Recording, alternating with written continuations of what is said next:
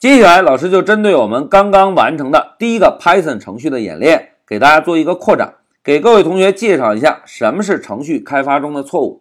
同学们，老师在给大家演示我们课下练习的时候常见出现的几个错误之前啊，老师先给大家介绍一下什么是程序开发中的错误。所谓程序开发中的错误啊，就是指我们编写完成的程序不能够正常执行。或者我们编写完成的程序在执行的时候输出的结果不是我们期望的，那同学们来看啊，什么叫做不能正常执行呢？譬如我们把一个 hello python 点 py 丢给 Python 解释器，Python 解释器并没有正常的执行这个程序，而是在控制台中输出一些错误提示信息，这个就是指编写完的程序不能正常执行。那什么又是执行的结果不是我们期望的呢？同学们来看，刚刚我们演练代码中是不是有一个 Hello World 的输出，对吧？但是假设我们编写完成的代码在运行的时候，输出结果不是 Hello World，而是 Word Hello，这个是不是就跟我们预期的结果不一致了？那同学们来看啊，不能正常执行和执行的结果不一致这两种情况都叫做程序开发中的错误，俗称 bug。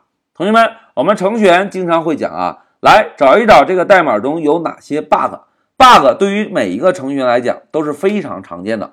那对于初学者来说，经常是因为哪些原因遇到 bug 的呢？来，让我们看一下啊。第一个比较常见的原因就是手误，譬如我们刚刚完成的演练中，大家在练习的时候把 print 这个单词写错了，不小心把 r 和 i 写反了。同学们看，把单词拼写错了，Python 的解释器还能够认识吗？哎，应该不能了，对吧？Python 的解释器不认识这个函数之后，就会在控制台输出一个错误提示，告诉我们：大哥，这个单词我不认识，不知道该怎么执行。哎，这个就是手误造成的 bug。那接下来再看第二点啊，第二点就是对于我们学过的知识理解还存在不足。同学们，我们刚刚完成的这个代码啊。非常非常简单，应该不存在什么理解上的不足。但是，相信随着我们学习的深入啊，学习的知识点越来越多，很有可能大家在练习的时候，就会因为某些知识点理解还存在一些欠缺，导致我们自己在练习代码的时候会出现各种各样的 bug。但是，老师要友情提示一下哦，同学们。出现 bug 只是证明我们对这个知识点理解还存在一些不足。出现 bug，我们最好的办法呢，就积极应对，把 bug 解决掉了。通常呢，就意味着我们对这个知识点的理解又加深了。好，这一点我们看完之后，再看第三点啊，就是对语言还有很多需要学习和提升的地方。同学们。Python 对于我们现在来讲，是不是只是刚刚接触而已，对吧？那还有很多很多的内容需要我们学习和掌握。譬如刚刚我们完成的这个代码啊，如果有好奇心强的同学，把 Hello World 这两个英文单词写成你好中国四个中文字，那么程序在执行的时候一定会出现问题。那为什么呢？因为啊，老师还没有给大家讲过，在 Python 中怎么样来处理中文。